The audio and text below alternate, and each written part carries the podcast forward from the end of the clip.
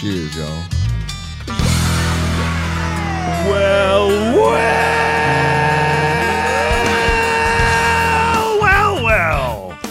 Welcome, ladies and gentlemen, to this fine radio program, podcast and video extravaganza known internationally as the world-famous Smokin' and Toastin'. We are all about craft beer, fine spirits, and hand-rolled cigars. Today, you are here for number 276. We are officially... halfway to 300. Halfway to 300. Thank you, Alan. Alan Denny is my guest co-host today.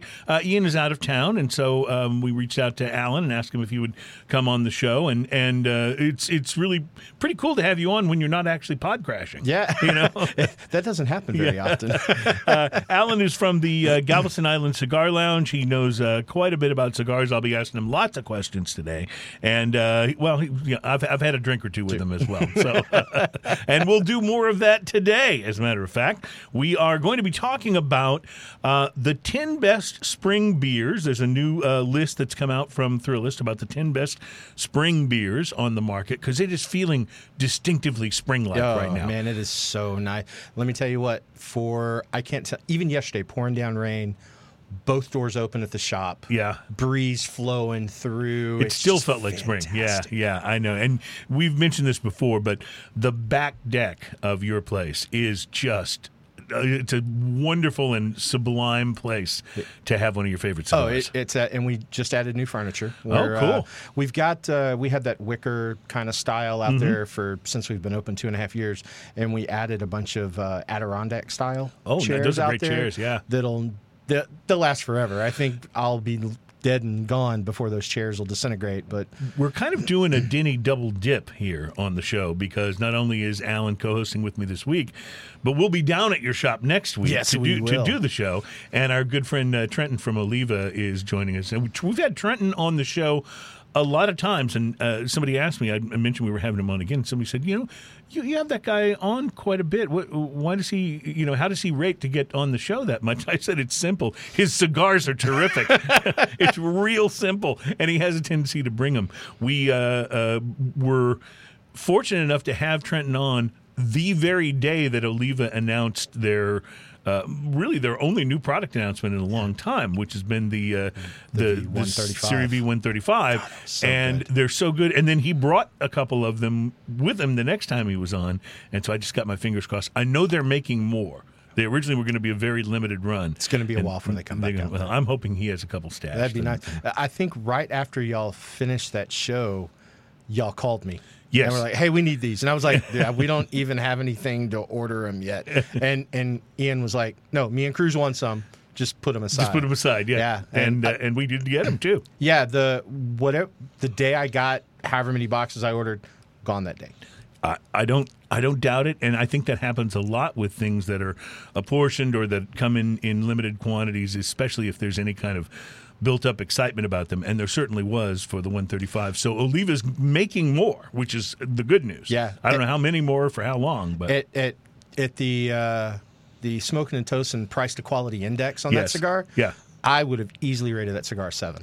And what is the retail on that for a single stick? $9.99. See, you got to say for a $10. I don't know if there is a better $10 cigar. I mean, it's just fantastic. Yeah, I put it up there with a lot of really good $17 to $21 cigars. Absolutely. And I would be happy paying $17 for that cigar. I've got one left in my humidor. Zero. I got nothing left. I got one left from that batch that Ian and I bought from you. So I'll just go ahead and ask you now. Can you hold us another couple boxes? Oh, we are going to order way more of those than what we ordered. Well, so we'll talk about the 10 best spring beers on the show today, and then we're also going to spend some time debunking some of the most popular myths about drinking. Because, people, when it comes to drinking, especially when you tell, and there's always that great moment when you're at the doctor and the doctor asks you, so alcohol, yes, and how often and how much? And you sit there in that moment trying to figure out if there's any way you can be honest. And, of course, there isn't. So you play it down. Whatever amount it is, if you have... one beer a day, you say you have a couple beers a week. Yeah. And then if you're like any of us that have been on this show, you really don't know what to say. So you just say, occasionally. Occasionally this hour, occasionally the next hour. I drink socially, and I'm a very social person. Yeah. I get that. Yep, that's the way it is. So anyway, we'll debunk, though, some of those drinking myths, because some of them are pretty pervasive and not necessarily true. And we'll do some drinking, of course. We, in honor of Alan being here, I also brought in a beer today that is also from Galveston, from Galveston Island Brewing. We'll be tasting their Mardi Gras Blonde Ale. I don't know if you've had that before. I have. It's really good. Uh-huh. And we'll also be tasting from Petaluma, California, Lagunitas Unrefined Sugar. It's a strong ale with whole cane sugar. Ooh. And they've been doing the sugar series at Lagunitas for a while. This is the first time I've seen this one, so I grabbed some for us to have. And finally, from one of our favorite breweries in the country, from Milton, Delaware, Dogfish Head Craft Brewery, we'll be having their bourbon barrel-aged worldwide stout. So I know none of that sounds good to you. You didn't bring IPAs, and you didn't bring Malort. I'm good. See, and I thought about it, because we, most shows we wind up with an IPA, maybe like 4 out of 5. But I thought I'd spare you today, since I know you're not an IPA guy. I'm not an IPA. I'll try them. Yeah. I'll try. Every time me and the resident whiskey expert, Chris Hart, are together, he's always got something. He's peated. An IPA guy. He loves them. Yeah. He does, and he loves peated scotches. Right. I'm not a peat guy either. I'll try them.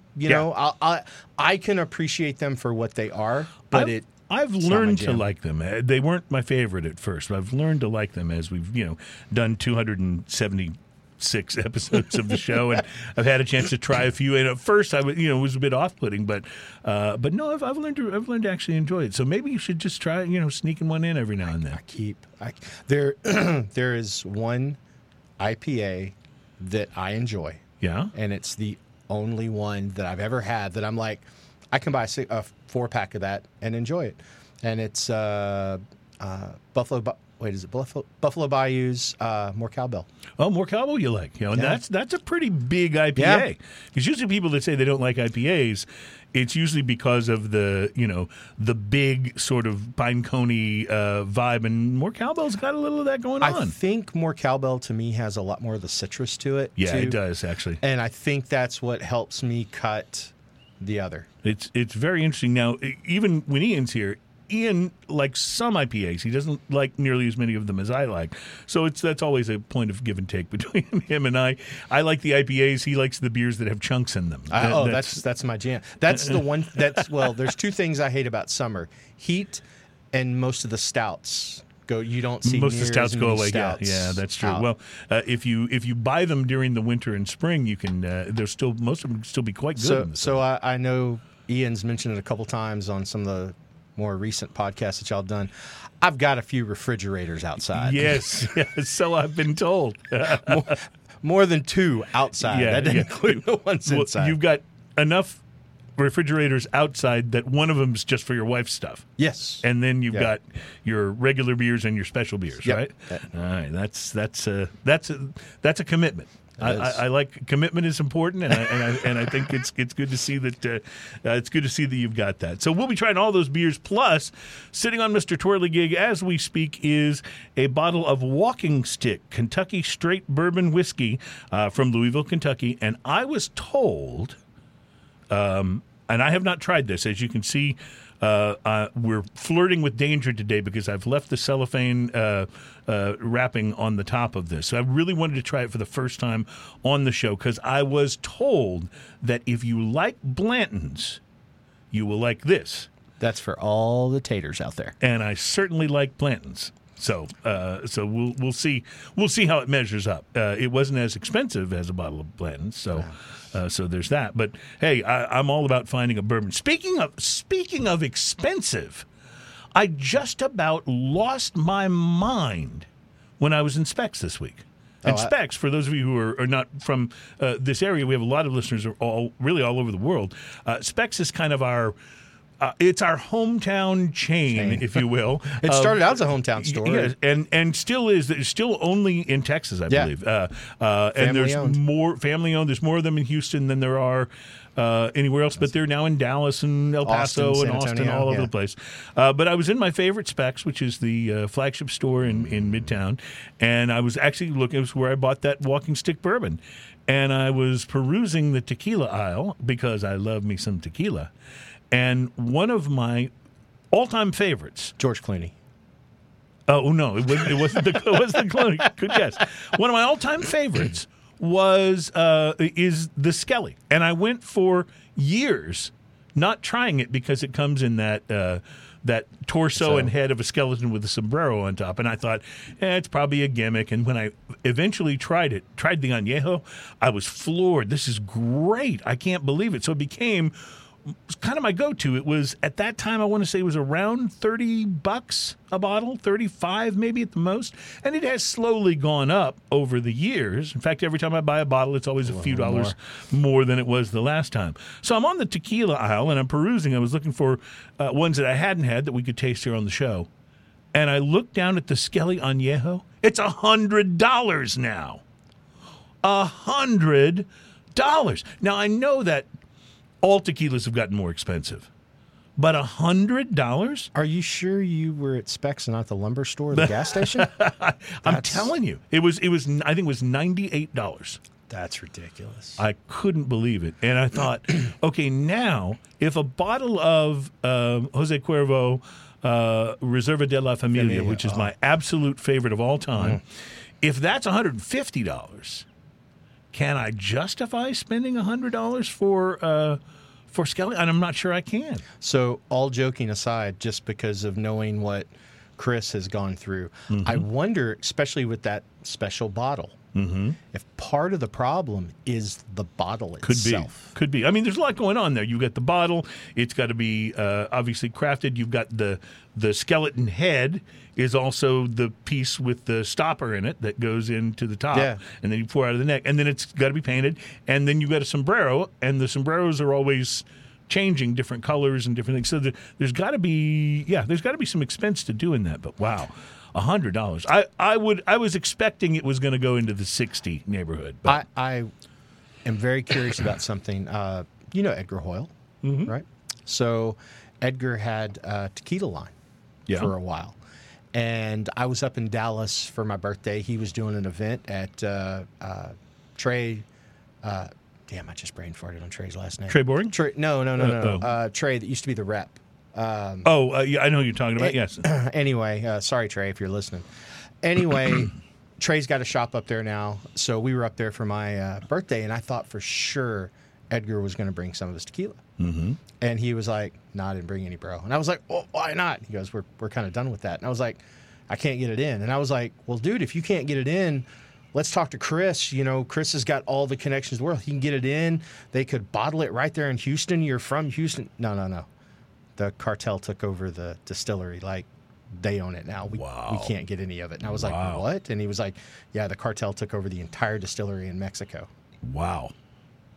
And I was like, that could explain some rising prices. Yeah, okay. The cartel's trying to go legit. Hey, they gotta launder that money somewhere, don't they? Right. Yeah, for sure. Well, anyway, we won't be trying a tequila today, but we will be trying Walking Stick Kentucky Straight Bourbon Whiskey that is supposed to be comparable to Blanton's. We'll see. And then you brought a couple of bottles with you as well. Yeah, I brought a couple of things. So this has been talked about a lot here in Houston, especially in HBS. And so Chris Hart is our resident whiskey expert. I almost want to throw up in my mouth saying that. But he launched his own brand 2 years ago, Gregarious Grump. He's had some ryes, he's had some rums. But he came out with a cognac line a couple of months back, and it's been very well received. Yeah. And so I brought the 14. It's cask strength, unfiltered, uncut. And then I brought the 30. And it is by far the cheapest 30-year-old cognac on the market. I got it. There's a great new owner of a liquor store in Galveston, Economy Liquor, West End, Travis Massey. We sell him cigars, so I'll throw him a little shout out. But I had told him about Chris's stuff. He got to meet Chris, liked Chris, has he was already selling the rye, the Prideful Goat, and it was selling well, and so he brought these in. So I don't know what other liquor stores are doing it for, but you get it from him for $150. And for a 30-year-old cognac. That's... And this is fantastic. Now, I will say there is one cognac that I've had, but I think it was actually an Armagnac, but that was Space Cowboy Rides Again. Did you ever get to try any of that? No, I have not had that. So that was picked by Randy Svetlik and some of the other guys. But this is probably the best next to that, and like I said, I think that was an Armagnac. So. Well, I can tell just from the amount of liquid left in the bottle that I can tell you which one's the 30. It would be the one on your left. You are correct. You are correct. Right, Alan's left. It's absolutely. You want to try it now? You want to do the 14 first? Oh yeah, let's go ahead. Why don't you pour us some of the 14? And while you do that, I want to tell you guys about the cigar that I sampled this week for the show. Usually, I ask Ian what he has smoked, and I'm going to ask you a little bit later, maybe what your favorite cigar is that you've smoked in the last month or so. Okay. But I tried something today that I had not had before. It was the Punch Diablo Gusto. The Diablo Gusto comes in a little tube. El Diablo, of course, is Spanish for... The Diablo. And if I'm not mistaken, Diablo means devil. I know this because I dated a girl once whose mom only spoke Spanish, and that woman used to call me Diablo a lot, so I'm pretty sure that is what it means. Punch cigars have traditionally been made in Honduras, but a few years back they wanted to develop a bolder blend for their line, and they turned to, guess who, the man himself, A.J. Fernandez, to develop the Diablo for them in Nicaragua. The Diablo uses a 4-year-aged Ecuadorian Sumatra Oscuro wrapper. That means it's very dark. Beneath it, a Connecticut broadleaf binder that was aged for 6 years, and then a 4-year-aged blend of Nicaraguan and Honduran Habano Ligero leaves as a part of the filler tobacco. So that's 4 different countries represented in this particular blend of this cigar. It is a really pretty cigar. Almost ashamed to hide this one in a tube. It's when you pull. Sometimes when you pull a cigar out of the tube, you're like, oh yeah, I can see why they put it in a tube. It's not the prettiest cigar in the world. This one's beautiful, nice and smooth. No, not a lot of noticeable bumps or veins. It had rich and sweet Maduro tobacco notes on the pre-light, along with cedar and a little hint of toasted bread. I used a punch. Because it's a punch, and the V-cutter didn't seem appropriate. So I lit the Diablo up, and off we went. Our old friend, the Nicaraguan Pepper Blast, put in an appearance, and I won't sing the Nicaraguan Pepper Blast jingle because Ian's not here. And the whole point of me singing it is to try to urge him to write and record one for us, or at least be able to perform one when he's here. So we'll just skip that. But I did get a little of the NPB, as we like to call it. But it settled down pretty quickly. And when I say settle down, I'm using that as a relative term because from the beginning to the end, this was a very powerful cigar. Definitely not what Ian would call Fisher-Price, my first cigar. Oh, we sell that punch. Oh, so you're familiar with what I'm talking about then. It was not, however, lacking in complexity. The black pepper note was there for sure, but the first third also gave me deep chocolate notes, almost like chocolate-covered cherries, with a bit of maltiness and a savory note, too. And as Ian himself would say, solid ash. Perfect burn. The ash hung on for quite a while before I got a little nervous and flicked it off into my Star Trek ashtray. I don't know if that's the picture Adam's got up right now, but I don't think it's really a Star Trek ashtray, but it's shaped like the Star Trek logo. So it's even got pips. Yeah, I know. It's great. I love it. Anyway, I take that with me because it's small enough. I can wrap it in a bag and stick it in like a shoulder bag or a briefcase or something. Oh, yeah. I always have that with me. So if I have the occasion to smoke and know where to ash, now I've got it. So it's my wonderful little Star Trek ashtray. Nice creaminess developed by the second third, and the spiciness evolved from just pepper into a more exotic mix that reminded me a little bit of the spices that you use in Indian food. I don't know what they all are, but I know what they taste like. Lots of smoke, by the way. It was thick and almost chewy. By the final third, I was still loving this dark chocolate cherry note, along with a hint of raisin and a distinct earthiness and even a hint of espresso. The Diablo was a powerhouse all the way, definitely full-bodied and very strong. Punch apparently desperately wanted their boldest smoke yet, and that's what they got with the Diablo. For a large size Robusto that comes in a tube, making it easy to carry along with you, the Diablo Gusto is pretty reasonably priced. It's about $6 to $8, depending on where you get it. Now, I know that I'm an AJ fanboy, but apparently I'm not the only one, because pretty much every major cigar company seems to be reaching out at one point or another to have AJ do a blend for them. I want to ask Alan about this, because I have heard through the grapevine that JFK Jr. is still alive and he's coming back and he's going to run for office. But I'll ask you about that another time, okay? He's apparently been hiding for years with Elvis and Sasquatch. But anyway, we'll discuss that later. I wanted to know, though, if you would support or dismiss this rumor that I have heard that my cigar idol, A.J. Fernandez, is kind of a prick. Kind of. That's like an understatement. Oh, so this is out there then? Yeah, I've really. And surprisingly, now, was he nice to you, or yeah? Was he rude so to you? He's always going to be nice to cigar shop.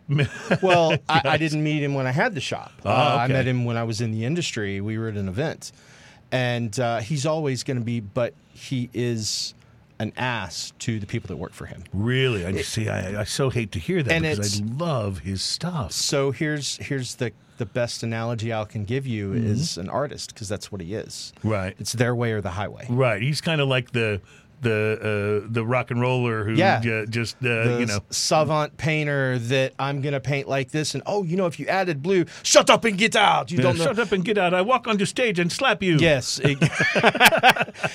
Keep my painter's name. Exactly. That's exactly right. But, and he just treats the people that work for him. He went through, I can't tell you, just here in Texas, how many reps and how many sales managers and if money's involved. Yeah, I hear you. Well, regardless, the man can blend a freaking cigar. I can tell you that. The Diablo is a powerhouse, definitely not for beginners, but Punch does have plenty of good milder blends in their line, if that's what you are looking for. If you're looking for a strong, intense smoke that you can carry around in your pocket until you're ready for it, the Diablo Gusto is your cigar. At, let's say, $7. Price to quality, for those who like them bold, I'd give it a 6. It's a very good cigar, and at a very reasonable price for what you're getting. Yeah. And sometimes when you go with the really big powerhouse cigars, they're kind of one or two notes, and this one was definitely complex. So big thumbs up for the Diablo Gusto. So, all right, we're going to take a break. When we come back, we're going to get to tasting, and we're going to start with this. You have poured the 14-year Gregarious Grump Cognac. It is cask strength, and this, as you said, is out there now, right? Oh, People can find this and buy it? The 14 is pretty easy to find. Mm-hmm. You could actually go over to Gulf Coast Distillery, and they have the entire retail line. Yeah, they have a tasting room. Retail tasting room, yeah. So you can taste the whole lineup. The 30 is a little bit harder to find. It's,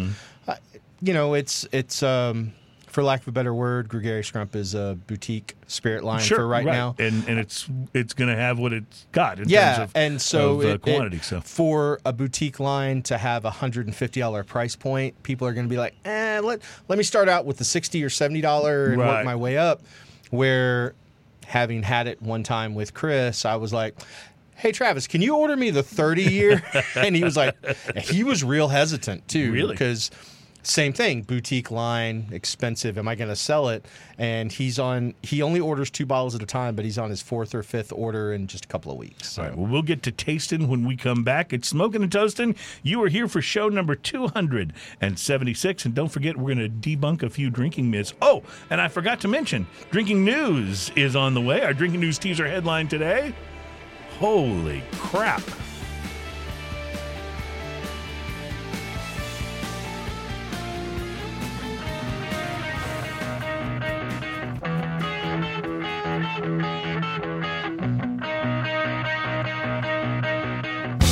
Welcome back. It's Smokin' and Toastin', show number 276. For those of you tuning in hoping to see Ian, he's not with us this week, but we have sitting in Ian's chair the one and only Mr. Alan Denny. Hi, Mom. Our guest co-host. See, that's part of what Ian says. So the place where that comes from is that I decided when I found out that my mom, who neither smokes nor drinks nor hangs out with people that do, except for me.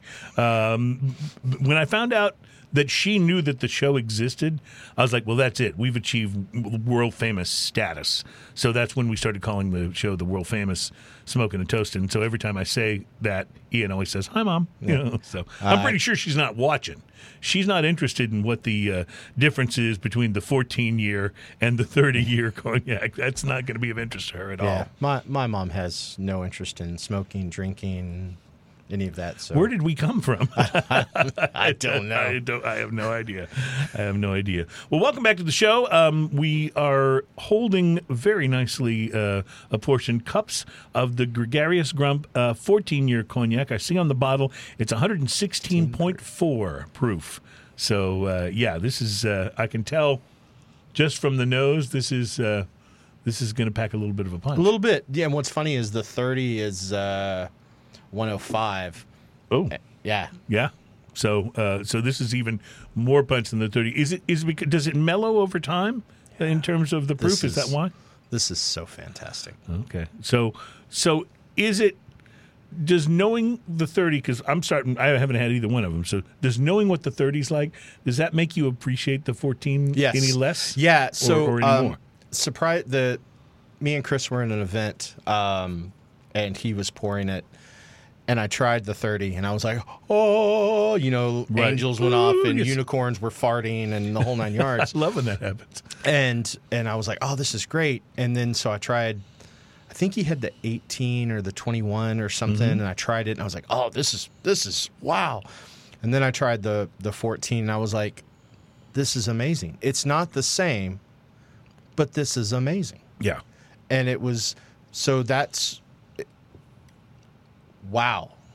Okay. The appreciation was there. It's kind of like, you know, with tequilas, I have a tendency to always want to go straight to the añejo or even the añejo extra. But there's some very good reposado and blanco tequilas out there.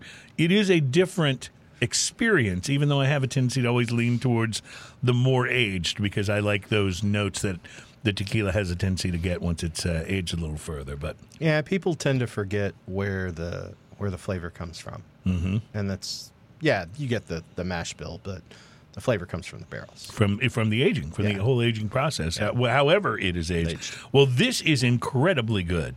It definitely packs a punch. It was distilled, it said, in 2007, bottled in 2021, fully matured in the Cognac region of France. So did Chris go over to France and source this? How did this come about? Yeah, I'm not going to lie. I can't answer that. I believe so. Yeah. But I'm not 100%, and I believe his sweet little ginger self is out in California right now. So, you know, we had Greg Doxakis, on the show last week, along with Kelsey, and I'll get back to that in a minute. But he, of course, gets to go to France because he is he knows a thing or two about cognac. Yeah, and I actually just like having him on the show just so he can say French words and because he's got the accent. It's pretty. I'll tell you what, it's a little sexy. You know? Oui. Yeah. Oh, Cruz, it's so good to see you. Yeah, I sound like Pepe Le Pew. I was going to say it's much better than that. But he had. So we had this great thing that happened on the show last week. If you didn't get a chance to see it, and even if you did see the show but didn't see.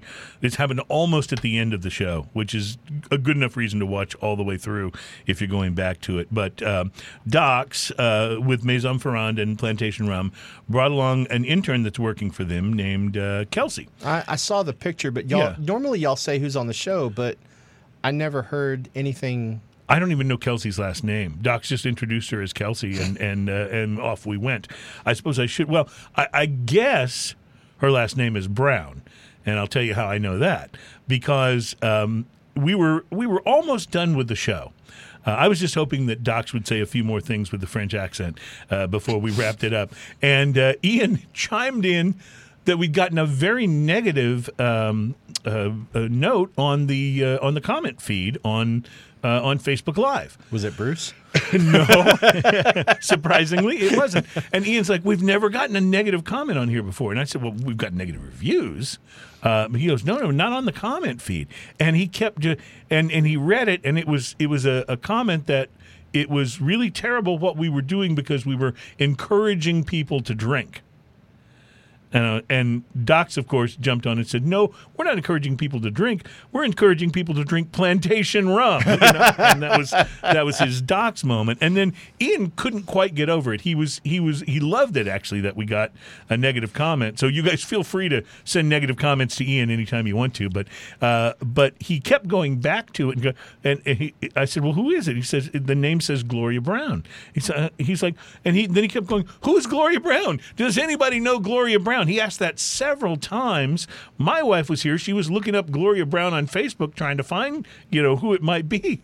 And finally, Ian says again, does anybody know Gloria Brown? And Kelsey, the intern, she goes, I didn't want to say, but that's my mom.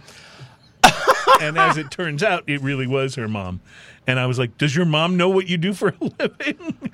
But turns out she does, and she's not happy about it. She's not real happy about it. Yeah. So that was a we all pretty much lost it at that point because it was just so unexpected. It's not like she's slinging Malort or something. No.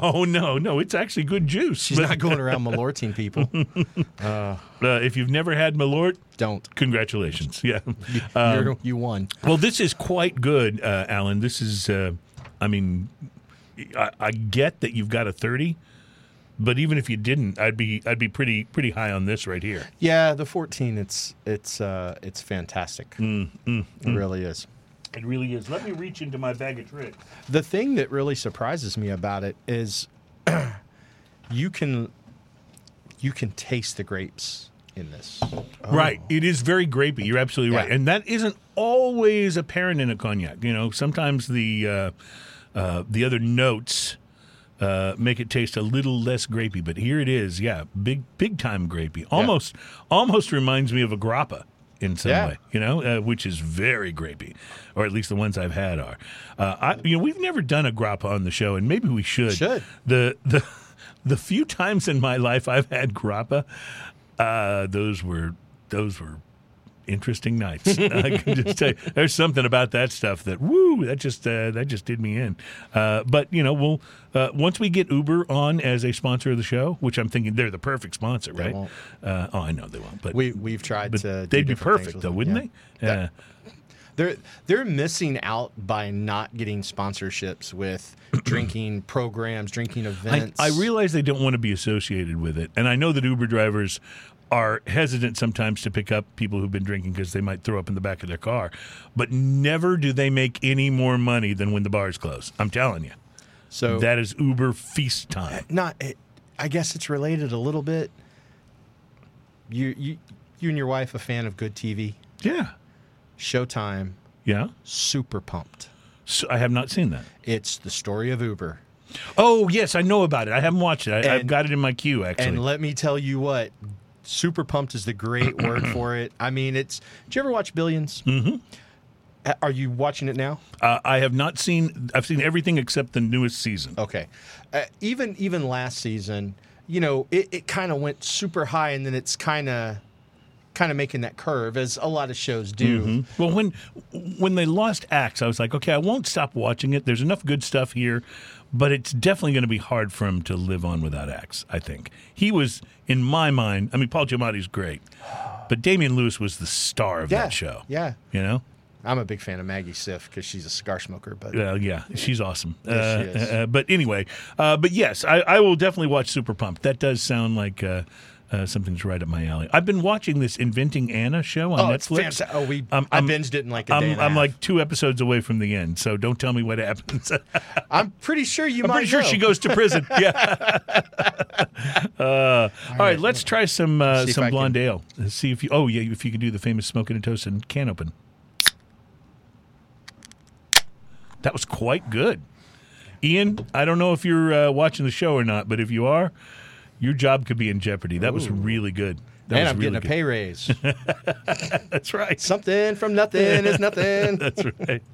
Well, you know how it is here on Smokin' and Toastin'. We always try to make sure that our producer gets some good booze because keeps him from asking for more money. And we've got 2 producers, so making sure that... So we've got Doug stepping in, who's going to be taking over once Adam moves away from us, and we're still a little pissed with Adam about this, but you have a beautiful wife and she gets a great job, you gotta go. You don't want to do the long distance relationship. Look, that doesn't make sense. If Brianna texted me and said, "Hey Alan, I'm moving to DC. Do you want to go?" You would say yes. I'd go, "Hey Adam, I'm moving in with y'all." All right, so we are trying. Let's show this can to the camera here. We are trying this Galveston Island. Which one do you want him showing? That looks that one right there. Okay, it's the Galveston. You do that well. You're very Vanna-ish when you do that. Galveston Island Brewing Company. This is their blonde ale. It is called Mardi Gras, and what a lot of people don't know is that Galveston has a Mardi Gras celebration as well. People don't know that. Well, yeah, I can't tell. A lot of people only think Mardi Gras happens in New Orleans. They are wrong. Yeah, it happens in Mobile, Alabama. It happens in Galveston and a lot of other places as well. Now, admittedly, the Galveston celebration isn't as likely to involve enormous, crazy floats from the different crews as what you get in New Orleans. Yeah, it does. But I realize it does. It's just not quite as it's over the top.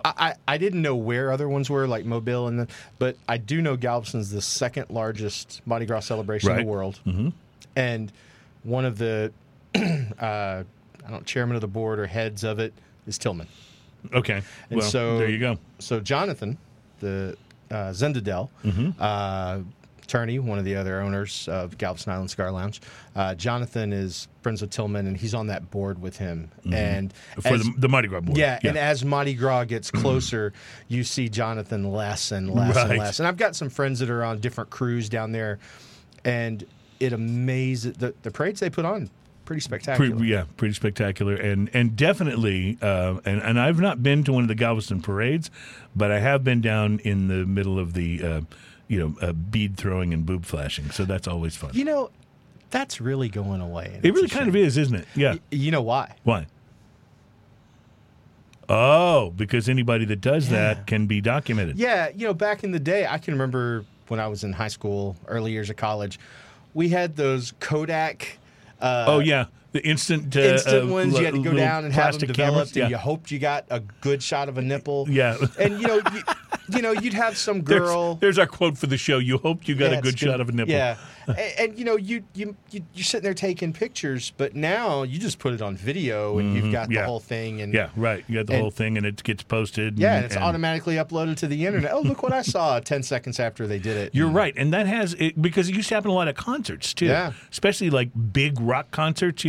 There'd be, flashing done from people who were up on the shoulders of someone else. So everybody could, well, now you're right. Absolutely right. There's hundreds of cameras that everywhere. Are on right now. Sure. And they will all catch you. So you're absolutely right. It's, that's bringing about an end to an American tradition. Yeah, for real. Well, there's a concert I'm looking forward to this summer. Yeah. Def Leppard, Motley Crue.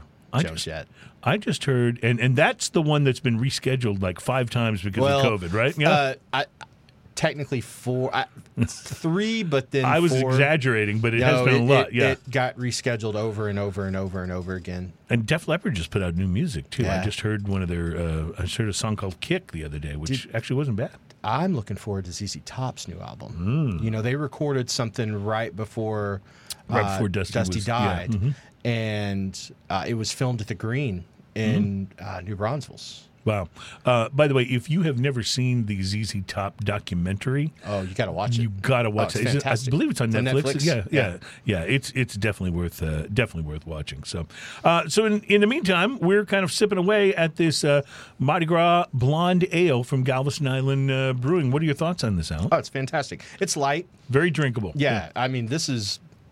We had the St. Arnold's, H-Town earlier. Mm-hmm, mm-hmm. And the show beer. Yeah, that's definitely, when it's hot outside and that's ice cold, mm-hmm. That's a good This is really good. Mm-hmm. Kind of digging it myself. It goes down very easy. Does it say what the ABV is on the can? I'm assuming that it's fairly low. 5.2. 5.2. Well, that's more than I actually expected, but it goes down very easy. It's very refreshing, and it reminds me of the fact that just because a beer is not a big beer doesn't mean it has to be flavorless, correct? Or that it has to taste like a Bud Light. It's just. this would just absolutely blow away any mega beer for the same, you know, intensity, 100%. The same ABV, the same price, really, because it's not an expensive one. I think it was a $2. So close your eyes before you take this sip, and this is what I get off this beer on the back end and on the nose. I get butter. Yes, and I get a combination of Ritz crackers and Club crackers, all of which are very buttery. Yes, yeah. So I like it. Captain's wafers. Yeah. Mm. I love going to those old school steakhouses where they have the little basket of Captain's wafers. Oh, me too. And while you're waiting for your salad to come, you're just unwrapping like 9 of those things of Captain's wafers. You were cheaper off bringing me bread. That's absolutely right. Well, this is quite good, and I enjoyed it as a compliment of sorts to the Gregarious Grump. So we will take a break, and when we come back, we're going to go for a little of the 30. Plus, we will get ready for our next beer as well. But we'll do just the 30. Next, this is the 30-year Gregarious Grump Cognac, and he hasn't given it like an additional name. It's just Gregarious Grump Cognac. Gregarious Grump, yeah. Yeah, all right. So this is almost as good as the can. Ooh, very nicely done. Somewhere Ian felt a cold shiver run down his spine. It's Smokin' and Toastin'. We'll be right back. Show number 276.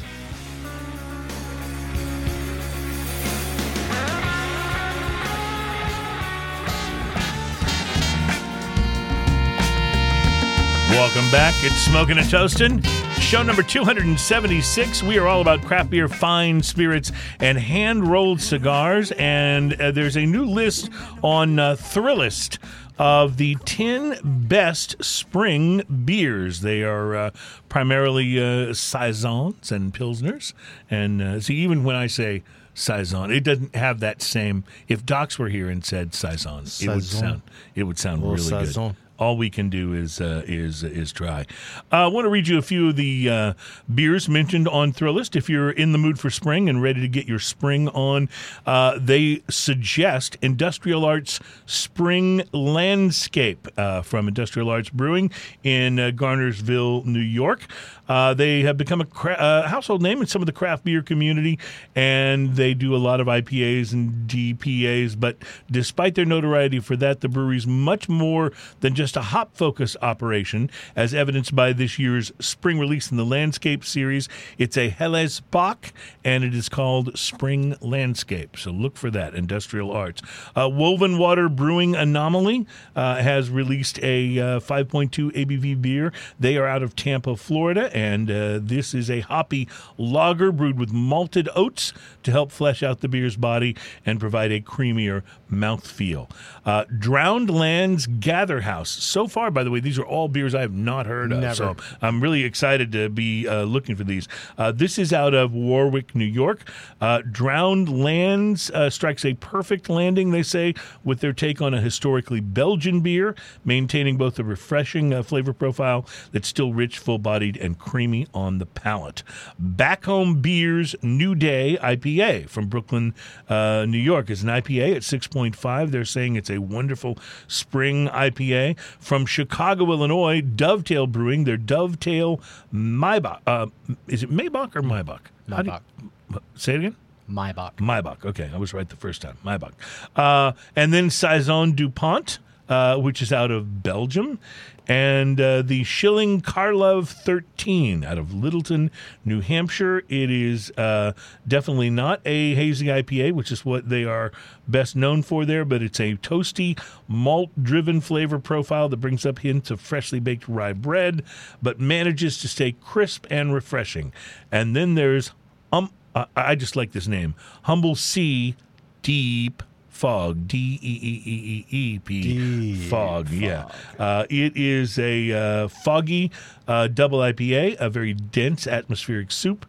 And then finally, the 18th Street Brewery's Best Patio Pills out of Hammond, Indiana. So just some names you might want to start looking for at your favorite beer shop. They did not list my favorite. And what is your favorite spring beer? So I'm a Yuengling guy. Yeah. And I always have been, and hard to get for a long time. Mm-hmm. But have you had the Yuengling Pilsner? I don't know if I've had the Pilsner. So I've had the Yuengling and the Yuengling Light. I've had both of those. The only place I know to get the Yuengling Pilsner, there's two places. One, H-E-B.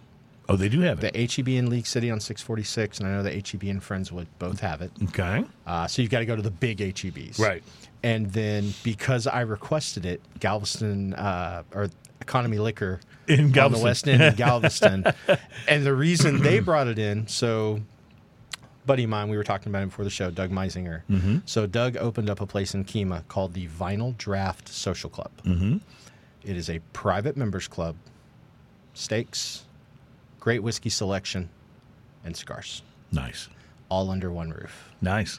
And it's out in Kima, so check it out. But because I'm a member there and I wanted Yuengling Pilsner, he made sure to get with Travis to make sure Travis brought it in. So it tells you something about my guest co-host that when he asks a liquor store if they wouldn't mind stocking something, they're only too happy to comply. Yeah, because I'm going to buy it. Yeah, you know, exactly. If they keep it, I'm going to buy it. I love St. Arnold's Springbok. Yeah, it's really good that they put out. I think that's just a wonderful beer, and I look forward to it every year. In fact, it should be hitting the shelves about now. The one thing that scares me about that list is it's the same thing. It's a problem all of us that are craft beer connoisseurs run into. I'm willing to bet at least five of the 10 on that list we can't buy. Right, but there may be people that are listening to the show in other areas, of course, that can find it. So they can't get which is why we put those out. Right, and we talk about St. Arnold all the time, mm-hmm. and I can't get St. Arnold. You can't get St. Arnold outside of Texas, but I promise you this: anybody that wants to contact us and do a beer swap of stuff that we can't get from your area, we'll send you some of the greatest Texas beers, and there's some great ones. There are some good beers. Yeah, so we'll do a beer swap. We're always up for that. All right, you've teased me about how good this is. This is the Gregarious Grump 30, the cognac, the 30-year cognac. The nose is fantastic. It really is. The nose just starts, and it never gets bad. It's a very different nose from the 14, completely. Isn't it? Yeah, it's just completely. Yeah, it almost promises to be even smoother. And Wade Woodard's favorite word. Okay, I'm going to have to say wow. Yeah, it's fantastic. That is just complex and wonderful. Yeah, and you wouldn't believe how many people I've turned on to this. Here, have a little sink. Guys they either have a really good palate with whiskey, or they appreciate good cognacs and Armagnacs, mm-hmm. I'll let try it. If you're a guy that comes in and drinks Jack and Coke, stop looking at my bottle. Right, because it's going to be. It's not something that you're going to be likely to really enjoy and get the fullness out of because of where your palate is. But wow, that is sensational. It really is. And is this about $150? $150. Yeah. Wow. So this is something I would put on that sort of super premium level with the the 25-year Flor de Caña, the tequila from Jose Cuervo, the Reserva de la Familia, all in the same general price range, and this definitely hits right up there with those. Yeah, I like the Cuervo de la Familia. That is my favorite tequila of all time. Mm-hmm, mm-hmm. Can I say it's better or worse than this? No, but it's in the ballpark with what this is. This is in the discussion. Yeah, it's 100%. Definitely in that discussion. 100%. It's really, really good. I'm going to just savor and nurture this while we take a quick break. And when we come back, we have more beers to taste. We are going to jump into something that I've been actually really excited about sampling, and that is the Lagunitas Unrefined Sugar. It's a strong ale with whole cane sugar, and we have, of course, our Walking Stick bourbon to taste, and we have, Drinking News is also on before long, so we'll look forward to that. It's Smokin' and Toastin', show number 276, and we will be right back.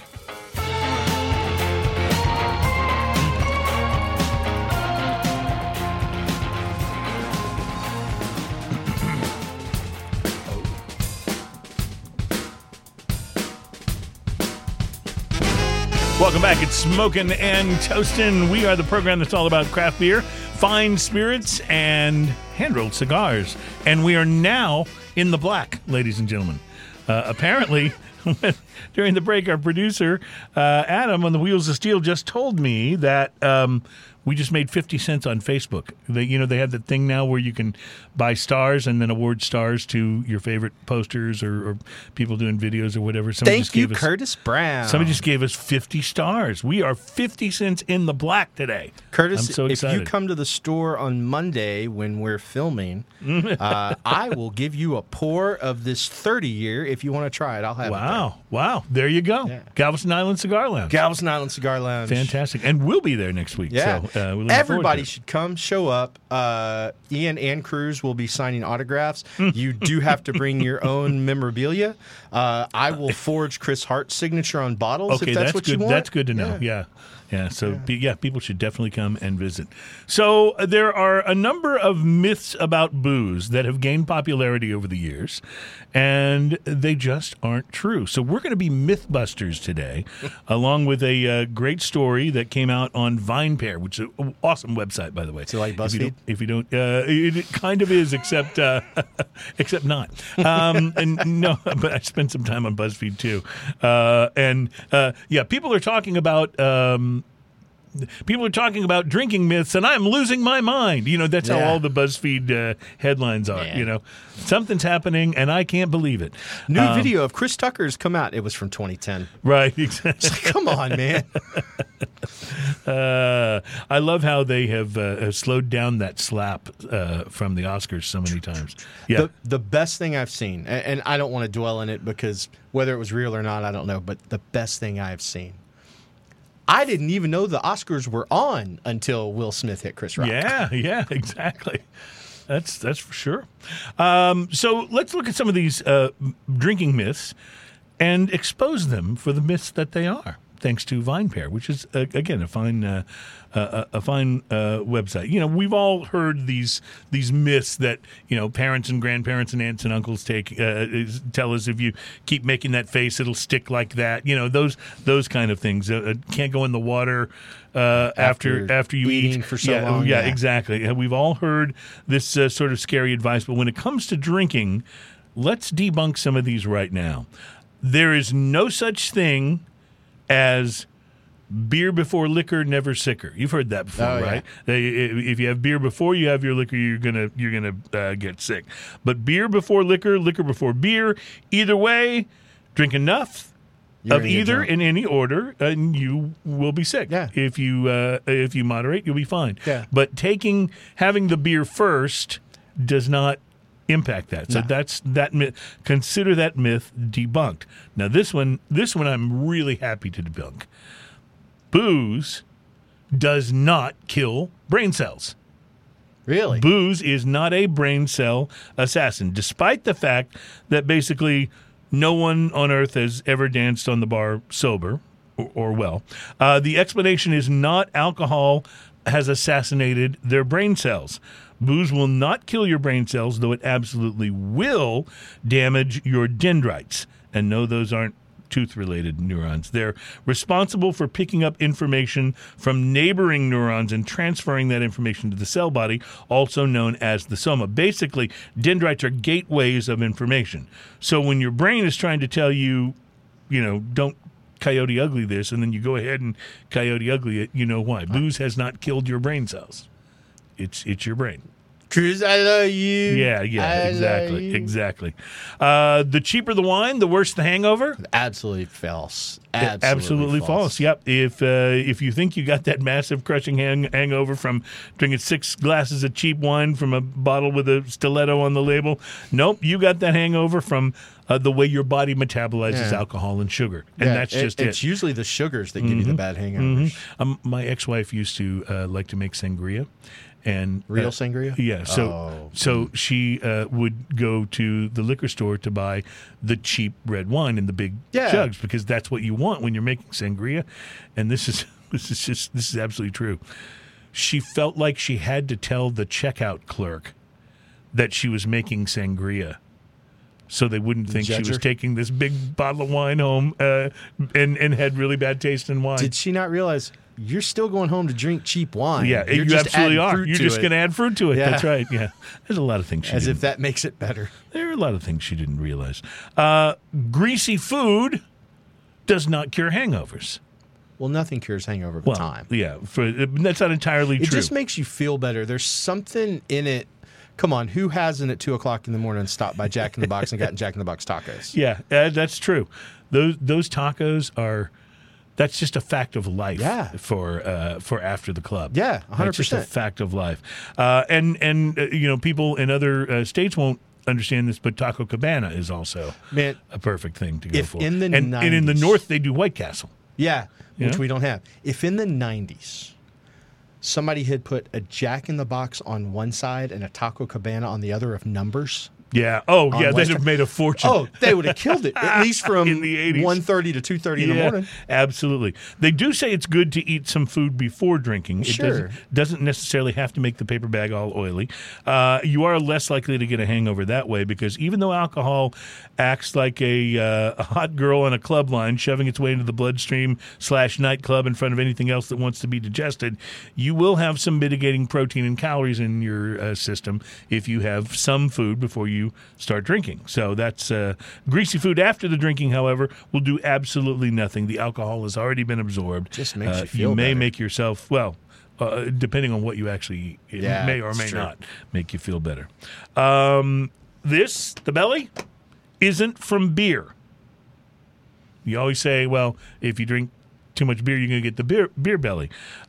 Drink enough beer, you will get a gut, but not because the beer has some sort of special access to your stomach.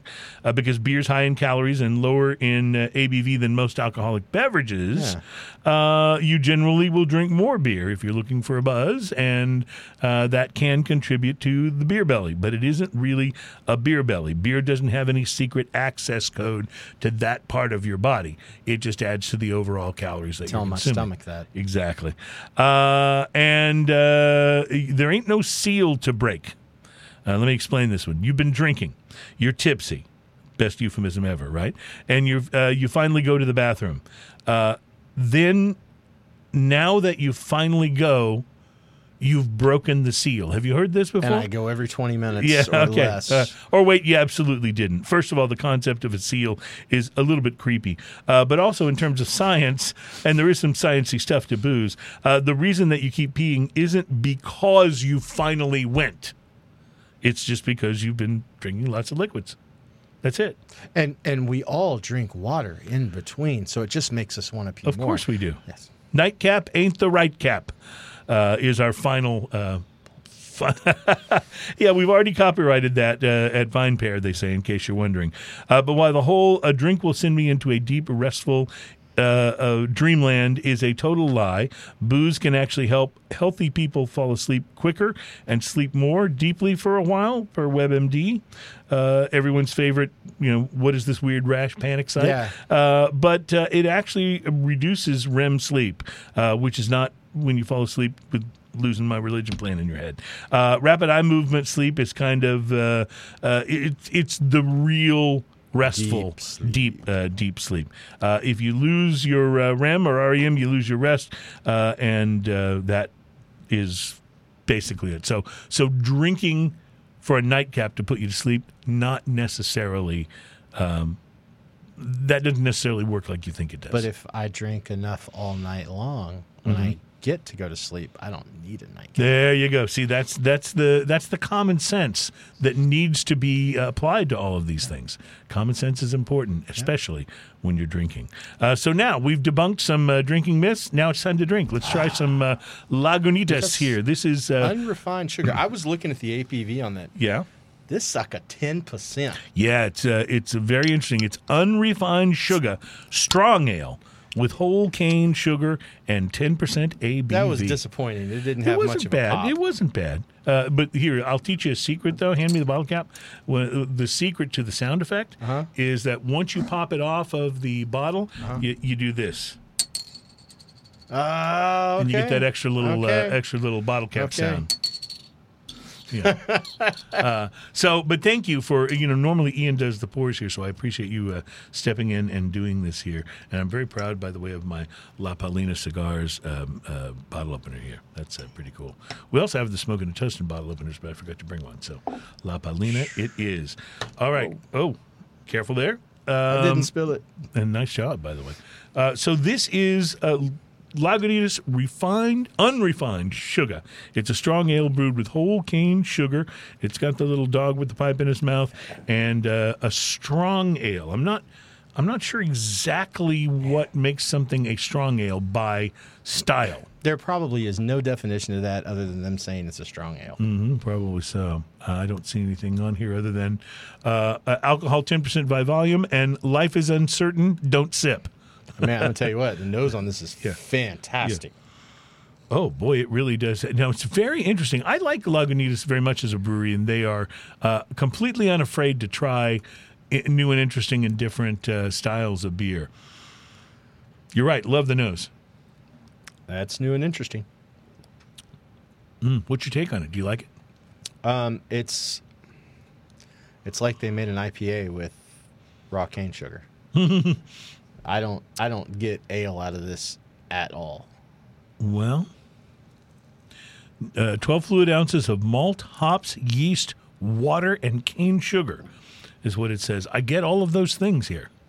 And you can definitely tell it's high ABV. Oh, yeah. It's a little boozy, but especially on the finish. This is one even... I could drink this. Mm-hmm. This isn't. It's not an IPA. It's unpalatable not. For me. I do think Ian would like this. This seems to match his palate pretty. This nicely.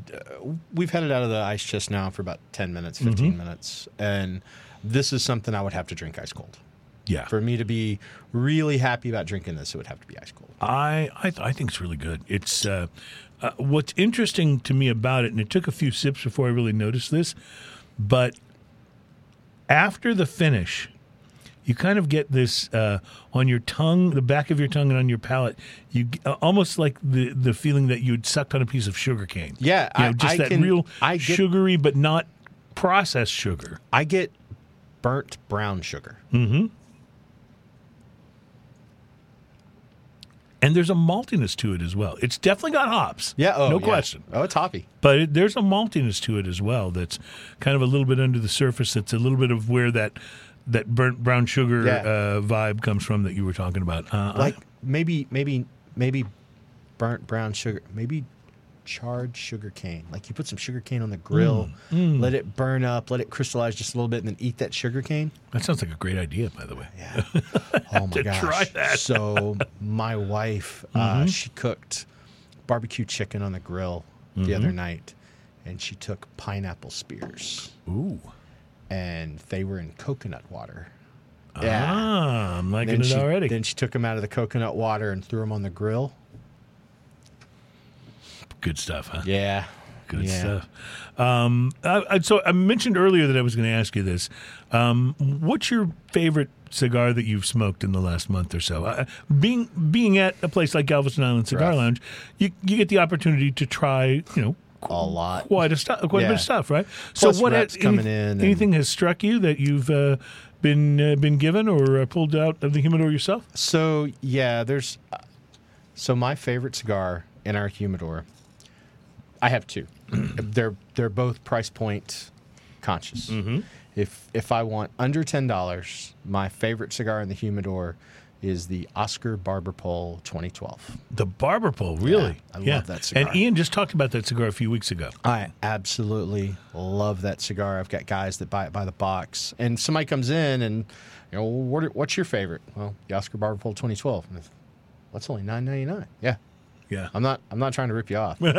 Now, if money's no object in my humidor, it's the HM 175.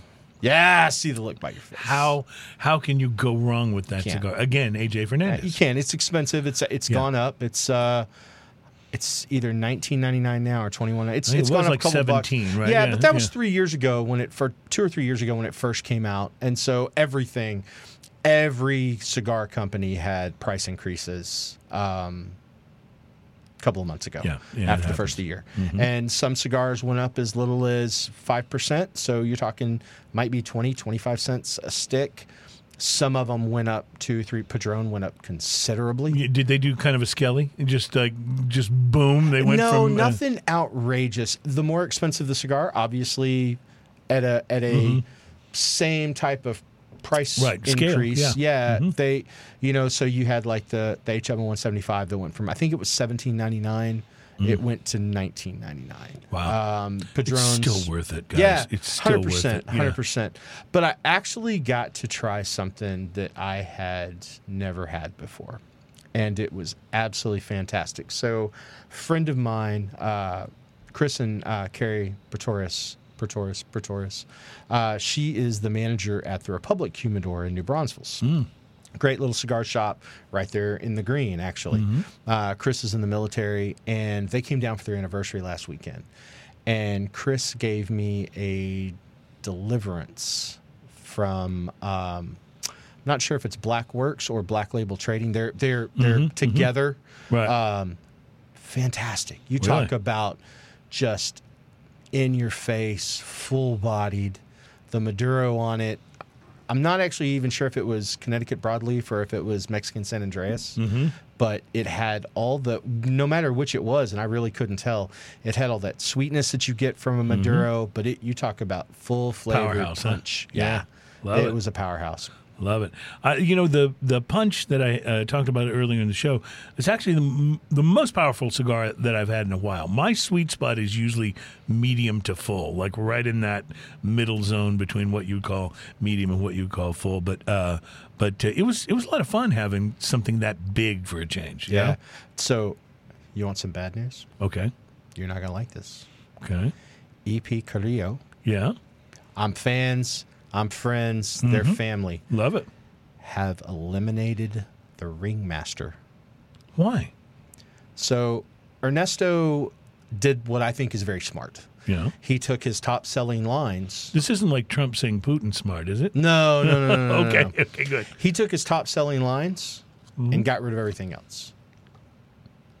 So he only kept the best sellers in the company. And it makes sense because a lot of the Ringmaster, and I'm exaggerating, or I'm just kind of... Ian was a big fan of the Ringmaster. Yeah, I was too. Maybe he's only selling it to 30 shops nationwide. Right. And maybe those 30 shops are each buying 10 boxes and they're selling it like hotcakes. But when you only have 30 shops buying it, you can't continue to use it. Sure. He went from, when I was with the company, a price sheet that was very small print, two sides, back, front and back, to one side that's not that big a print and it's not full thing. So of course they kept La Story and Encore and Pledge. They kept the Inch, but they eliminated one blend of the Inch, eliminated a size and all the Inch. They kept Dusk, New Wave Connecticut. That might be it. Mm-hmm. I'm forgetting something.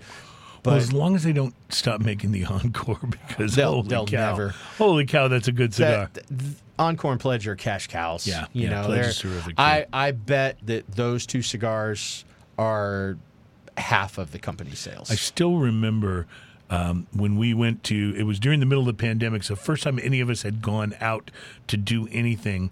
We, you and your wife, and Ian and his wife, my wife and I, we went in together on one of those tinted tables at the Bill Burr concert. Fantastic. And it was so much fun being out. And, of course, it was outdoors. Everybody had the masks on, but you were also kind of sectioned in with just your people. Yeah. And they would bring around drinks and stuff, but you brought some Pledges. It was Encores. I brought Encores. Pledges? You brought Encores. I might have brought Pledges, but I thought it was the Pledge. But wow, I could have been. That was so much fun just standing out there, listening to the comics, smoking that wonderful cigar. It's just, that's a special kind of burned in my brain memory. Yeah, and you know, there's something about you, me, Ian, our wives, we're all fans of comedy. We all love stand-up.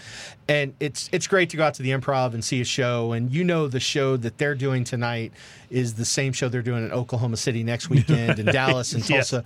But Bill Burr, when he was doing it, you knew he'd done some research on Houston. Because he was talking about the Pierce Elevated right there and traffic and talking about 45. So and he's going to customize wherever he is the same way. And that's cool.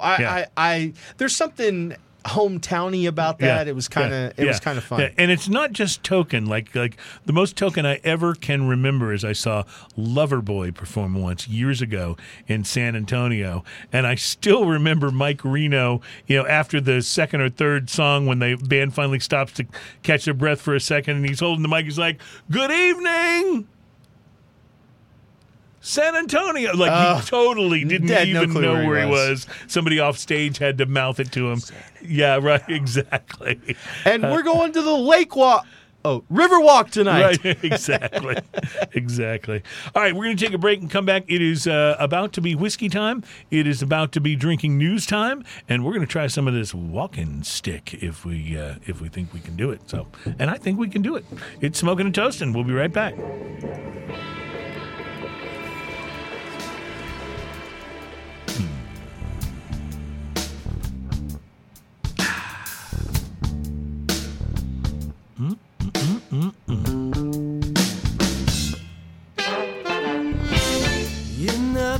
Welcome back. It's Smokin' and Toastin', show number 276. We're all about craft beer, fine spirits, and hand-rolled cigars. Alan Denny is my guest co-host this week. Ian is out of town. He will be back next week. And next week we will be on remote location at Mr. Denny's fine establishment in Galveston. We can smoke on the show. It's going to be exciting. Yes, always enjoy when we do finally get to smoke on the show.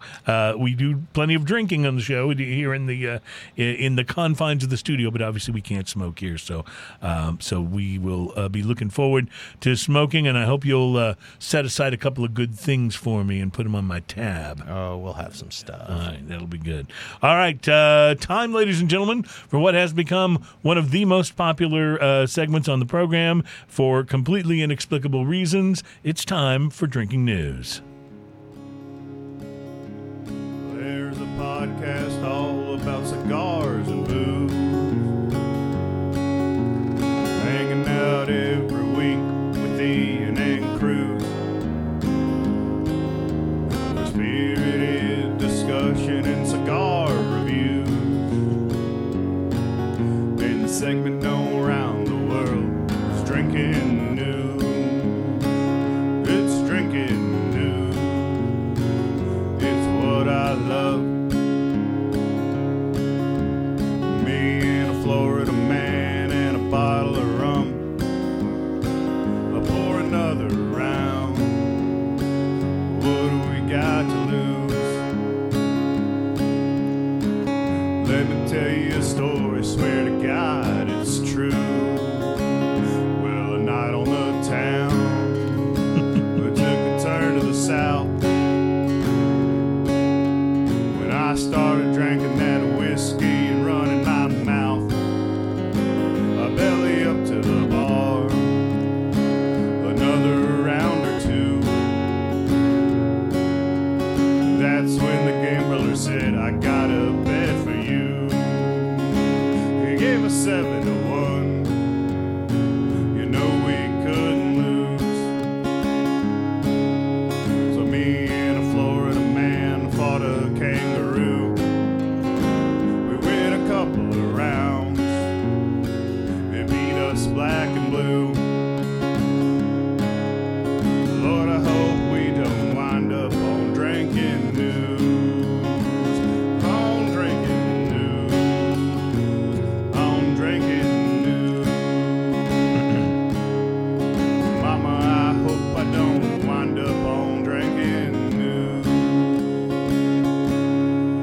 Illustrious Chris Morris, ladies and gentlemen. I'm pretty sure y'all reincarnated Johnny Cash. I'm pretty sure we did. I was thinking, Adam, and I know Adam's got so much on his plate right now, but wouldn't it be great if you could take a whole bunch of the Drinking News photos that we've used during the different segments and make a montage of them to that song? It would be kind of like a video, kind of like the opening, you know, where we do the montage of different. It would just be funny to see all of the, you know, mug shots and kangaroos and alligators and all the various things that make up the Drinking News photos that we like to post for those of you who watch the show on YouTube or on Facebook. Well, today's Drinking News story explores the incredible powers of poop. we all know that in the cycle of nature, in the circle of life, if you will, that poop is a naturally, actually life-giving substance. I mean, sure, it smells bad. And in the case of some people, it smells even worse than others. But the fact is that it is an essential part of the building blocks of life. We were surprised to learn that there is actually something called the Bristol Stool Scale, and it describes in detail the 7 different kinds of poop. We will spare you the rather intense description of each of the 7 types, but if you're curious, you can look it up on Wikipedia, where, as it's always important for us to remind you, everything you read is true. If it's on Wikipedia, it's fact. Clang. Not really. But I need more liquor. Yeah. But yes, you can find the Bristol Stool Scale on Wikipedia. If you are so inclined, look it up. You'll thank me later. You won't thank me later. Without poop, crops wouldn't grow, and we'd all get hungry, unable to create poop, and the cycle itself would collapse. So poop is very important. And in addition to those scientific reasons why poop is actually a good thing, even though we may not think of it that way, one lesser-known quality of the turd is its superpower ability to fight crime. I will explain. A Florida man Go figure. was brought down by dung this week. Convicted by crap, done in by duty, and in this case, it was the lowly dog turd that did it. 62-year-old William Carroll of Florida, because Florida, decided to rob a woman who was out walking her dog on Monday night. The woman's pup had stopped in a stairway to poop at her residence near the 2900 block of Northeast 7th Avenue in Miami, and as the woman stepped down to pick up the poop, Carol approached her from behind, pushed her against a wall, and then pulled out a knife and started to strangle her, according to police reports.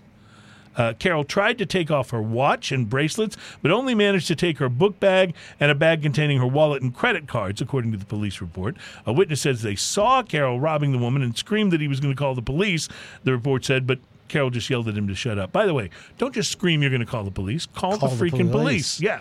I mean, that's what they're there for, right? Anyway, the woman, during this altercation, using the only weapon available to her at that time, attempted to resist by using the poop as a deterrent. She just bent down to pick it up, right? And while it didn't stop Carol from robbing her, it turned out to be very important because when police caught up with him, Carol, of course, denied that he had anything to do with it. He had said he hadn't robbed the woman, and he didn't even know what they were talking about. Police, however, were able to positively link him to the crime thanks to the big brown poop stain on his shirt. So the next time you crinkle up your nose because one of your buddies came over to your house and destroyed your bathroom by dropping a big deuce in your toilet and then claiming that it wasn't him, remember that the woman and her dog in Miami will have justice and her things back, thanks to the wonderful powers of waste. We're considering commemorating this event with a special Drinking News T-shirt using the slogan, "Crap catches crooks," or maybe "Don't do the duty if you can't do the time," or maybe just the word "craptastic." Let us know if you'd buy any of those. We'll put them together. Adam, edit all of those out. Reporting from Florida, where it smells a little funny. My name is Cruz, and that is your Drinking News. Thank you very much. Wow. Have you poured us whiskey here, my friend? I have poured. We need more. That's a true story. That was in the news. That was in the news this week. Not a doubt in my mind that it's true. If you Google Florida man poop, it'll be the first story that comes up. You ever just Google Florida man and your birthday? Oh, I haven't done that with my birthday. Yeah, and so every whatever day and month, yep, you'll find something that happened on something to commemorate your birthday with a Florida man story. Yep. Yeah, it always some of the Florida man stories I find are very disturbing, but not in a humorous way. Yeah, so I have a tendency to skip those. Some of them are absolutely hilarious. Right. And some of them are just, these people are stupid. All right, so let's talk Walking Stick bourbon here. You were examining the bottle, Alan. What did you find? So, funny story. It says Kentucky straight bourbon whiskey on it, but on the back it says bottled by the Founders Company, Louisville, Kentucky. And I said, well, wait a minute. That doesn't make any sense. It would have said distilled. And then I realized it said Kentucky straight bourbon whiskey. So right. I was like, so who actually makes it? Why isn't the Founders, whoever that's saying, they distill it? Mm-hmm. So I looked it up. It's a Sazerac product. Okay. And it's made at the Barton 1792 distillery. Okay. So no wonder it tastes like Blanton's. Yeah, well, this could be a good thing, right? I mean, Blanton's can be hard to find. It's still allocated everywhere. Yeah. I mean, we haven't tasted it yet, but it could be. This could be a good thing. Well, I mean, it's a light nose right off the rip. Light nose, little caramel. But Blanton's is too. Blanton's doesn't have a full. That's true.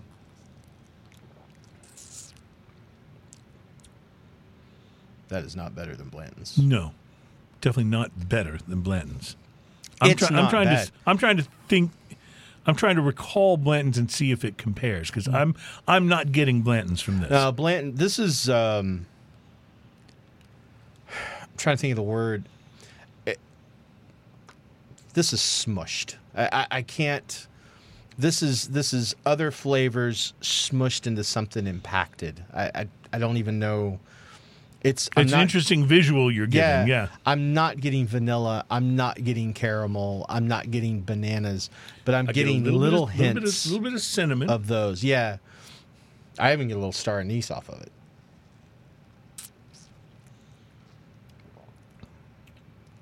it. I will say, it at 90 proof, you said it was about $40 a bottle? About 40, yeah. It's not a bad bourbon at $40 a bottle at all. But I will tell you, if you're thinking, because Saz makes it and it's made at the Barton 1792 distillery, if you're thinking you could grab a bottle of this and pour it into your empty Blanton's bottle and confuse your friends, they would know the difference. Mm-hmm. Like you said, it is not bad. And it's not even... I wouldn't even say it's not worth the 40. It's probably is worth the 40. Yeah. Although I would still like, if you can find it, I'd still go Buffalo Trace over this. I would definitely do the Old Weller Special Reserve over this at $32 a bottle, or even the Slane Irish whiskey. We had some of that. Yeah, Slane's good. I never was for a long time. My grandparents were, and I was like, Irish? No. And then seeing Wade talk about it, I got onto it. And now, Wild Turkey 101 is my daily supper. I keep bottles at home. There's bottles at the shop. It's hard to go wrong, and it's inexpensive. Yeah. Mm-hmm. $30 for, or not even that much, but for big bottle, and it's great. Every time you drink it, it's the same. Mm-hmm. It's not bad.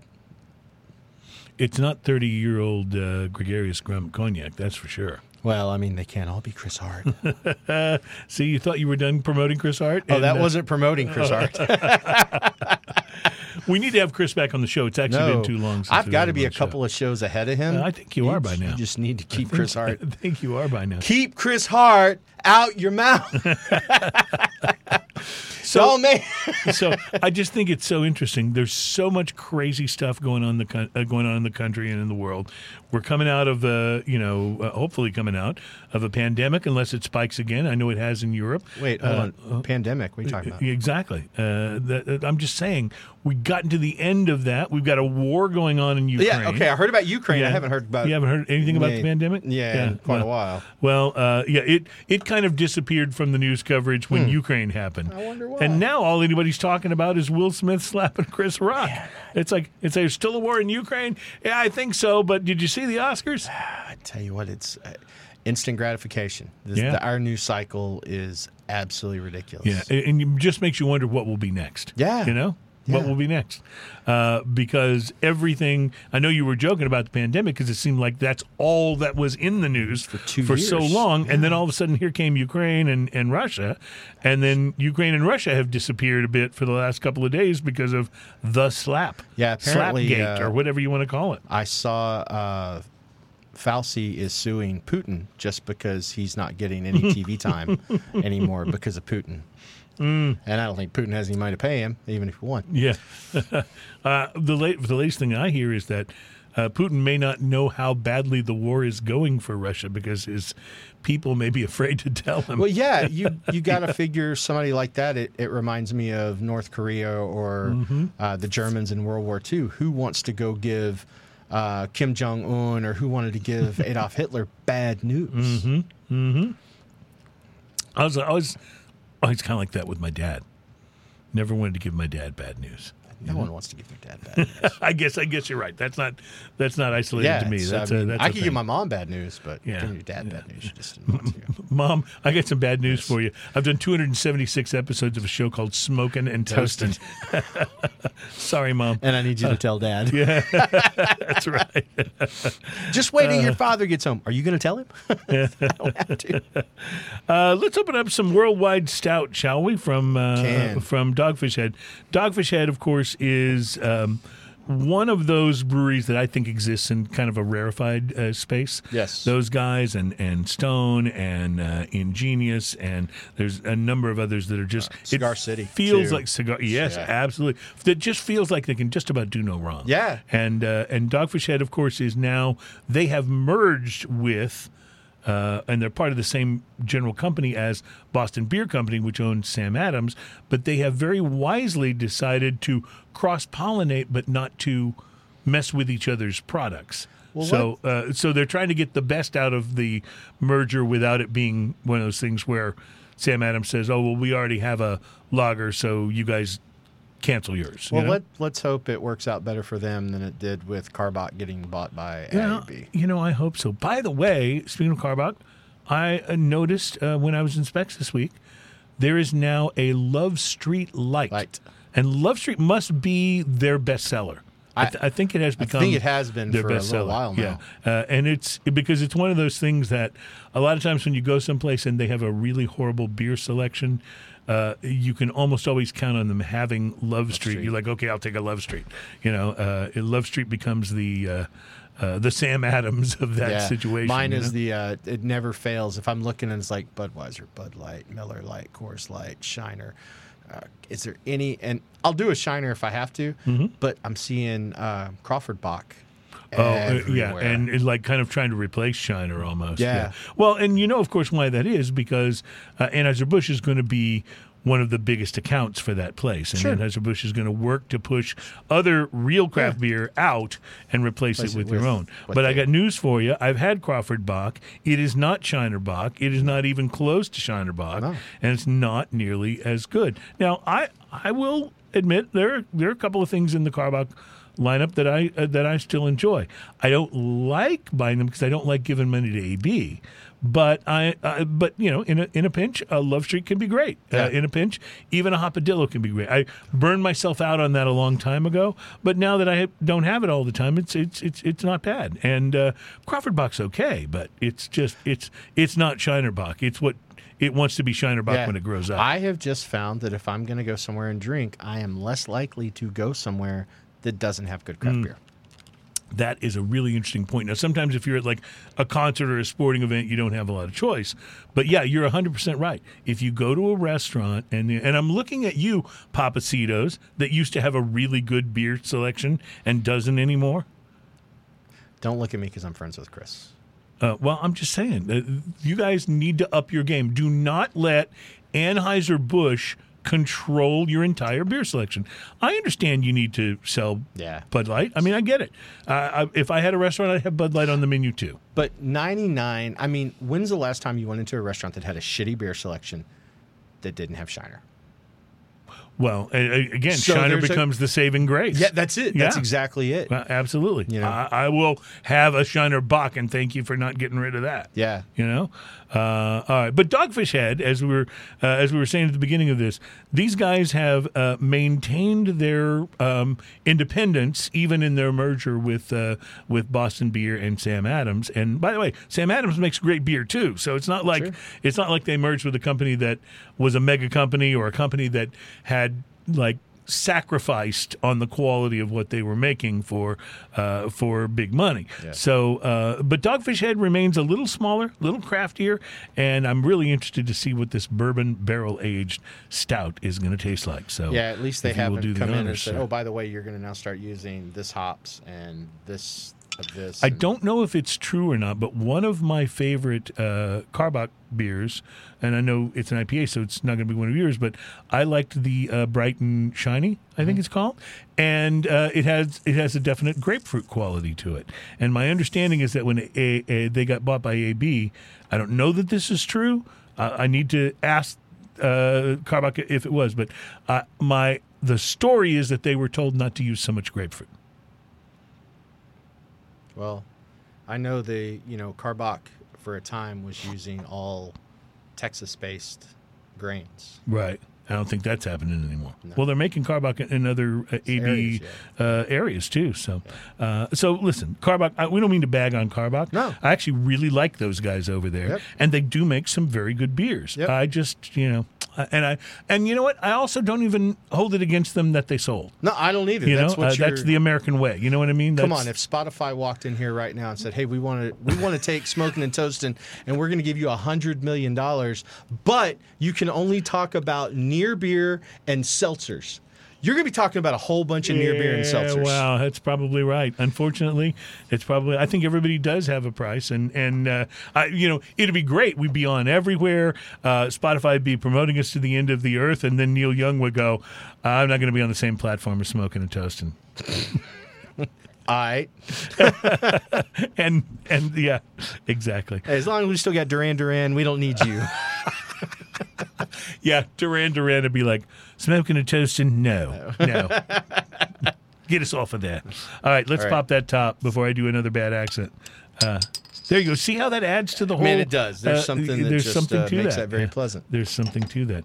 Let's pour some beers, shall we? All right, I want motor oil. Yeah. Oh, that's what I'm getting to. Yeah, I had a feeling. This is not an inexpensive 12-ounce bottle, by the way. It is. Good stouts usually aren't. It's not a bomber, but it's not cheap. So it's like the big 16-ounce cans of Ingenious. Mm-hmm. They're $9.99 to $11.99. So Ingenious. We got to have those guys on again. That is just a great brewery with so many great products. What's that? They're so good. Yeah, they're so good. Bourbon barrel aged worldwide stout from Dogfish Head, and it just says 12 fluid ounces and ages well on the side, but on this side it says a very dark ale brewed with a ridiculous amount of barley. Yeah. And I'm looking for the ABV. Maybe I missed it on the other side. I do not see the ABV, and they usually put them on Dogfish Head. I saw a 5%, but that's actually it's 5 cents on the cash refund on the bottom. I can smell it's way more than 5%. I do not find an ABV. That's very interesting. That's weird. Yeah, because they usually... May I? Yeah, see if you can find it here. So here you go. This stout, they do say that it ages well. Oh, man, you were right. This ain't 5%. There's no way. I love this on the nose, and Ian is really missing out on this. This would be his kind of stout, I think. See it anywhere? Did I miss it? No, but I'm wondering. There's a part over here I can barely read. Mm-hmm. So you can probably look that up. While you look it up, I'm gonna keep smelling this beer because, oh man, that's great on the nose. Mm.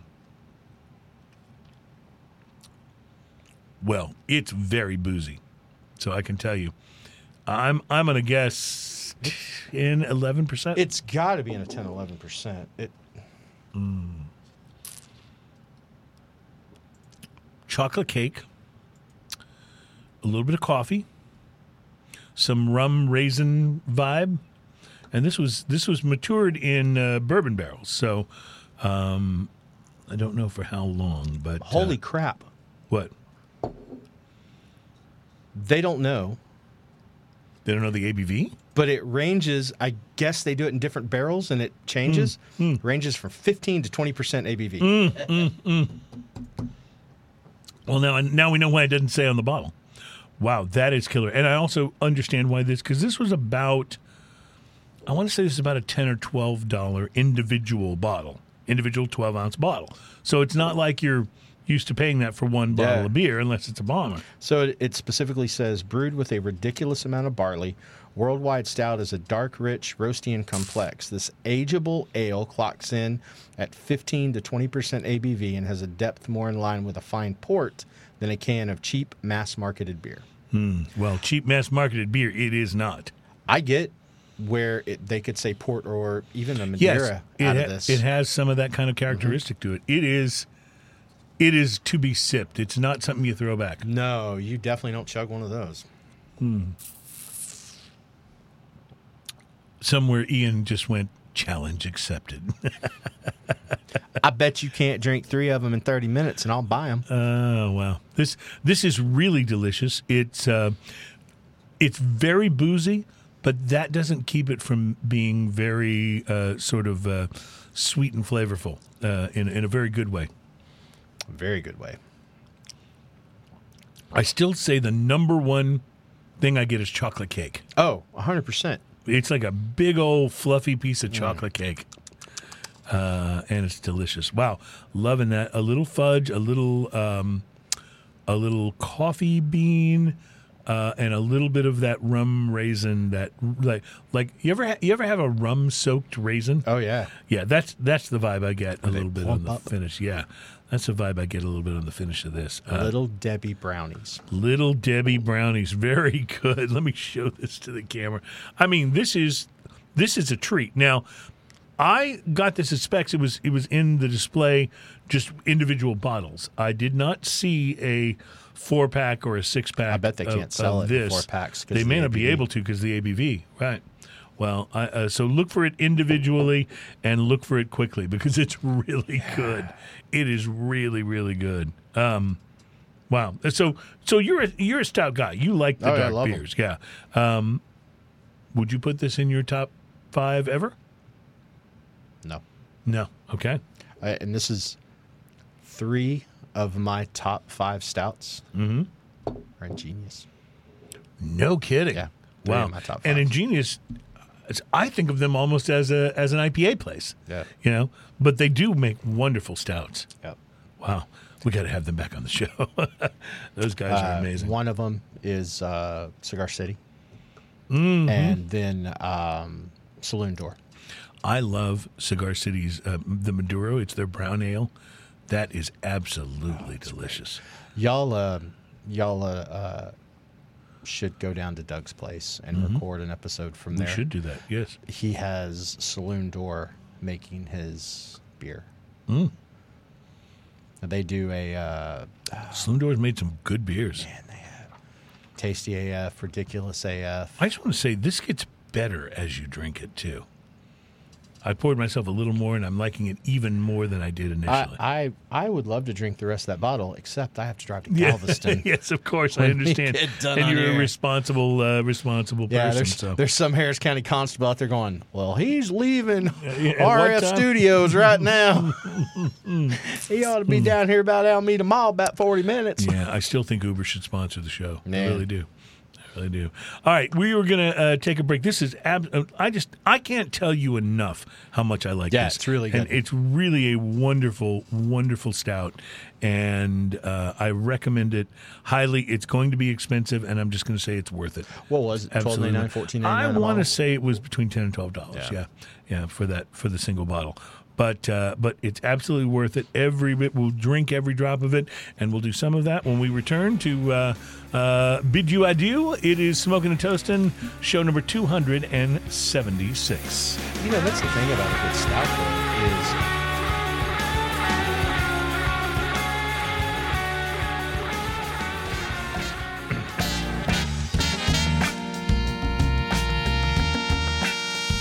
Welcome back, my friends. Smokin' and Toastin' is on the air all over the world. We're on show number 276. My guest host is Alan Denny. Thank you so much for coming in this week. It is my pleasure. It I love is always, and I didn't even know you were going to bring good booze. That just makes you even more irresistible, I must say. Like Robert Palmer. Yeah, even if your French accent's not nearly as good as Doc's. So, funny story, and I don't know why this made me think of it. Do you know what they said is the #1 music video of all time? What is it? Robert Palmer, "Addicted to Love"? No, I would guess Thriller, but obviously that's not it. That's got to be #2, "Sledgehammer." Oh, such a great song and such a great video, and he's such an amazing artist, Peter Gabriel. I love him. Love him. Yep. Never seen him live. I haven't either. I would love to, though. I'd love to. We are going to be wrapping up the show here in just a moment. Want to say, again, thanks to Alan for stepping in when Ian was out of town this week. We will be seeing Alan next week because we'll be down at the Galveston Island Cigar Lounge, which is where you hold court regularly.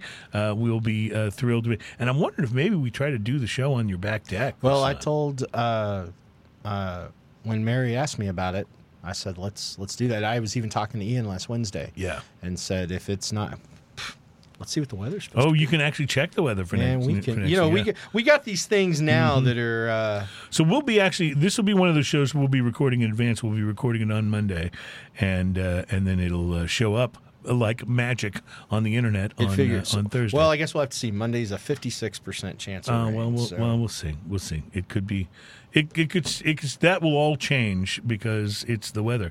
I've always wanted, in my next life, by the way, I want to be a weather forecaster because it's the only job where you get paid really well even and you never have to be right. Yeah, have to be right. I definitely want to do that. That'll be awesome. So next week, we're at Galveston Island Cigar Lounge with Trenton from Oliva.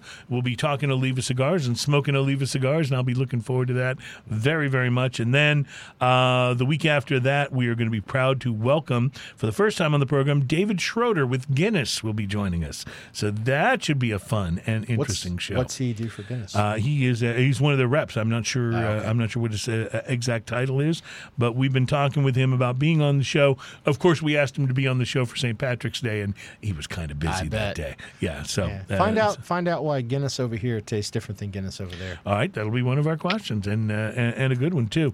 And then the following week, we are very excited to bring our Smokin' and Toastin' wine expert Mark Burrell back to the show. Always fun when Mark is on the program, and always some really good wine that he brings along too. And we'll ask him as we're beginning to get into spring. We'll ask him to recommend some wines for spring and summer. That hoity-toity, hootity-fruity Moscato, I'm sure that's Yeah. No, Mark's really not like that. I mean, for God's sake, his restaurant is a place where they serve, like, elk and wild game and stuff. Like, so they're not too hoity-toity over there at the lodge. That's pretty. No, when I said hoity-toity Moscato, I meant that $5 bottle of gallon Moscato. Oh, gotcha. Yeah, I wasn't following. I gotcha. So, well, I have to say we've tried some very interesting things on the show. The walking stick was good, but didn't blow our minds. The stout was fantastic. Yeah. I was a big fan of the unrefined sugar. There was nothing bad that we had on the show today. No, and I got to say, kudos to Chris Hart and his Gregarious Grump spirits. Both of those were impressive, and the 30-year was just absolutely a treat. So thanks for bringing those. Yeah, of course. Appreciate it. Glad you got to. And we are looking forward to being back with you again, smoking next week as we smoke Oliva cigars down at the Galveston Island Cigar Lounge. Have a great week, my friends. Thanks to Aaron on the Wheels of Steel. Aaron, I can't believe I called you your brother's name. Adam? I don't think I've ever done that, have I? Thanks to Adam on the Wheels of Steel and Doug, our upcoming future producer who is waiting in the wings. Have a great week, my friends, and cheers, y'all. See y'all next time. Can't believe I called you Aaron. How did that happen? I don't know. That was the whole show that was called. What, me calling him Aaron? You just called him Aaron. Don't leave it so soon. His brother's name.